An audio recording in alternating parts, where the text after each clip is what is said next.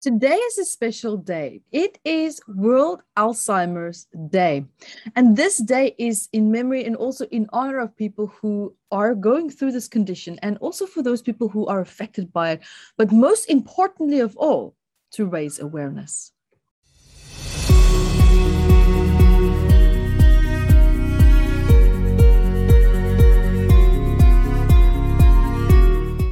Hi, everyone. My name is Yvette Rose, founder of Metaphysical Anatomy Technique, which is a really powerful healing technique to help people to improve their quality of life, to shift know, depression, anxiety, trauma in a way that is very gentle and very graceful without needing to relive the past or needing to remember the root causes of it. So, guys, also remember to subscribe here to my channel, hit the notifications bar, and also check me out at YvetteRose.com. See where I'm at, catch me there, and also have fun and join in all, all the great discussions and free courses and webinars that we also have. And guys, today is also a very special day. Something that I'm very passionate about is, as you've seen, I do a lot of these videos about, you know, international awareness days of certain elements and just special movements and, and moments in time where we need to also, you know, stop a little bit and just think, you know, this is important. There's there's so many people going through certain conditions and ailments. And sometimes, you know, there are of us who our lives are we're doing really well you know on average if you have to look and compare it to people who are struggling with you know a lot of you know psychological challenges or maybe you know ailments or psychological disorders you know there are the the, the masses also that's a lot more balanced in that sense. And so it's very important to also take a moment and to just stop and to also acknowledge other people who are battling in silence who are battling behind closed doors and especially also people, for example, struggling with Alzheimer's, but also loved ones who are affected by this condition. So, meaning they're looking after people that they absolutely love in their life who is struggling with this. I mean, it's a whole different world and paradigm of, of struggle. And most cases, for most of us, we don't even understand what these people are going through if we have not been affected by this. But just because we're not affected by something doesn't mean that we have to throw a blind eye to it, but also, you know, to reestablish that sense of support, reestablish that sense of community, and to say, you know what, I don't understand, but it doesn't mean that I don't care. So, guys, this today is all about Alzheimer's Day, and it's September the 21st. Each year, which you know alzheimer's organizations around the world concentrate on their efforts on raising awareness about alzheimer's and also dementia because alzheimer's disease is the most common form of dementia and also a group of disorders that impairs you know mental functioning as well. And the greek philosopher um, Pythagoras in the seventh century before Christ, the Greek of spoke of human lifespan and also called it later um, later years of human life and also as the senium, and described the period of mental and physical decline with the term senium. And also now in the late 1500s and also the early 1600s, Shakespeare also too wrote about you know some of this in his great plays like in hamlet and also king lear where characters actually suffered the loss of mental acuity in old age so it was also only in 1901 when a german psychiatrist Alois Alzheimer actually identified the first case in a 50 year old German woman. And also, the brain condition finally got named actually after him. And so, Alzheimer's disease actually affects about 6% of people at around the age of 65 years old. And an average of two out of three people globally have little or no understanding of this, or neither even of dementia. So, this was actually indicated by previous studies right? So it's really important to raise awareness about this brain condition because your brain is what determines your perspective, what you take in, how you perceive life, and of course, your quality of life. And many also considers this disease, for example, as normal part of aging, which guys, it's not true. Now, Alzheimer's is also the most common form of dementia, which affects part of the brain that now control memory. It's also through thought form and also judgment and language and communication as well, which are very serious in you know spheres of the brain that's now being influenced and influencing and sabotaging and challenging a person's capacity to connect to others on that level as well and also just you know a lot of information that i found here also about this condition the cost of all forms of dementia reaches at least $270 billion each year in the US. And also, early and accurate Alzheimer's diagnosis can actually save up to $7.9 trillion in medical care and costs as well. And over $18 billion unpaid labor hours are also spent yearly on dementia caregiving.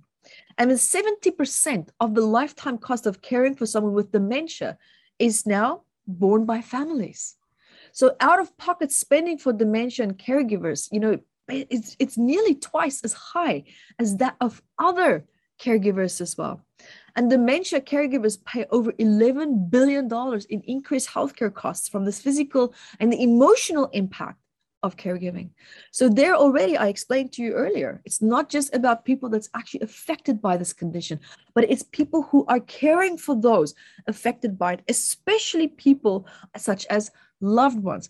Caregivers, of course, absolutely, but they are also more professionally trained and there's more of an emotionally detached approach to working with people that has Alzheimer's. But it's a completely different ballgame for people who are emotionally attached to the person who has Alzheimer's and they are caring for that person as well. So there's a huge, tremendous psychological impact and also a massive tremendous impact on a person's quality of life because if someone of course as you only can imagine you know if they're in a place of pain if they're placing of distress or you're seeing them transforming into someone that they can't even relate to themselves and neither can you it's a huge change in your life quality. It's a huge change in your relationship dynamics. It's a huge change and shift for your future as well and also for that person being affected as well.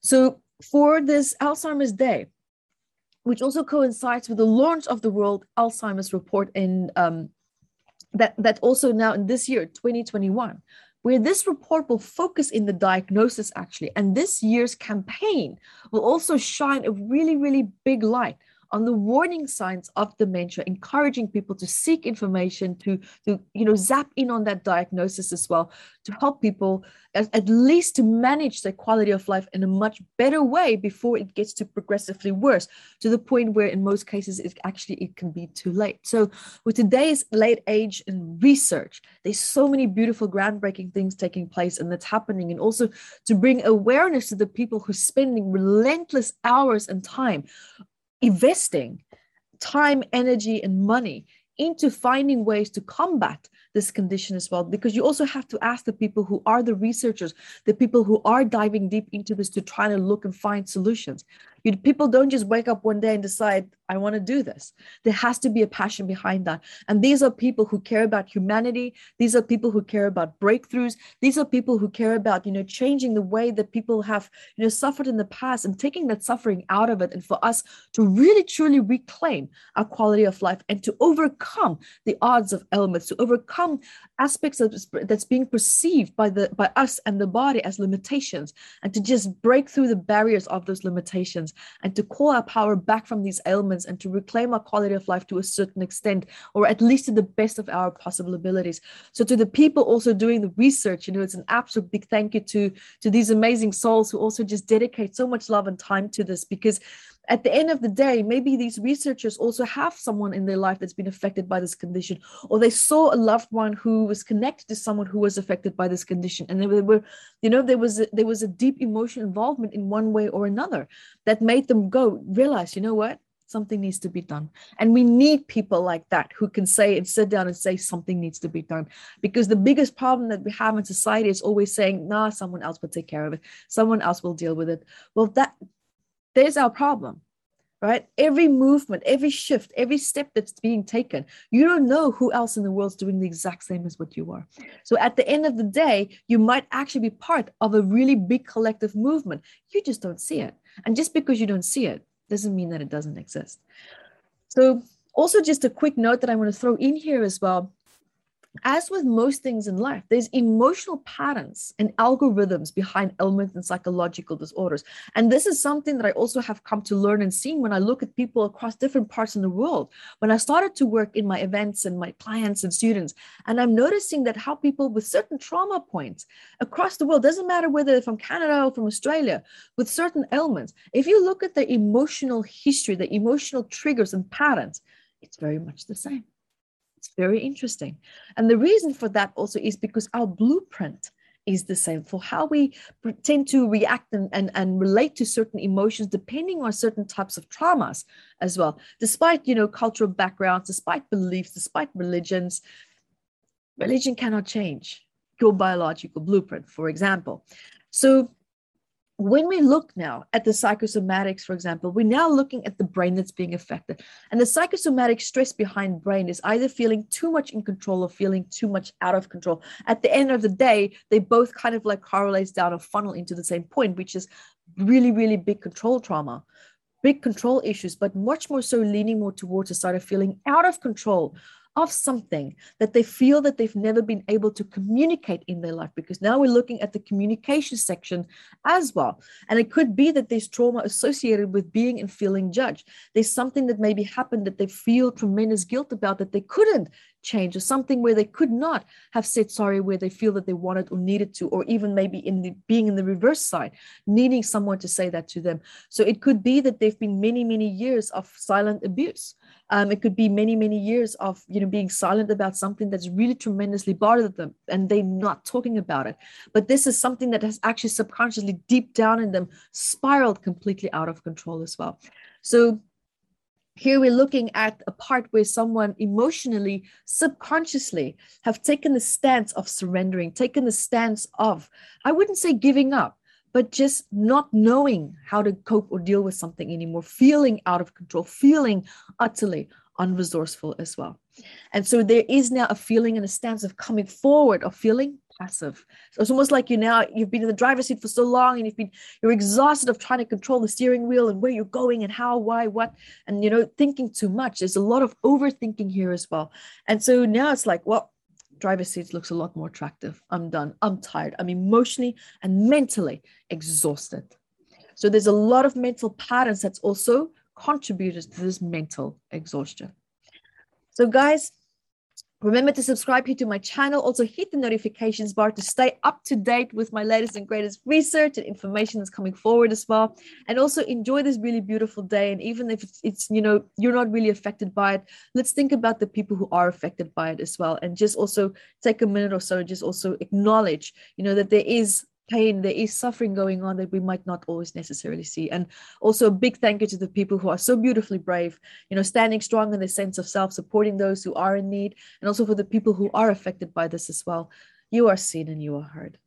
So, guys, thank you so much for being here with me today. And until next time, be the light that you are. Thank you for watching this video and I'm sure that you learned a lot. So guys, subscribe to my channel here and also hit the notifications bar and so that you can get notified every time when I upload a new video. So guys, also remember to share the video and also look out for courses that I have below in the description bar.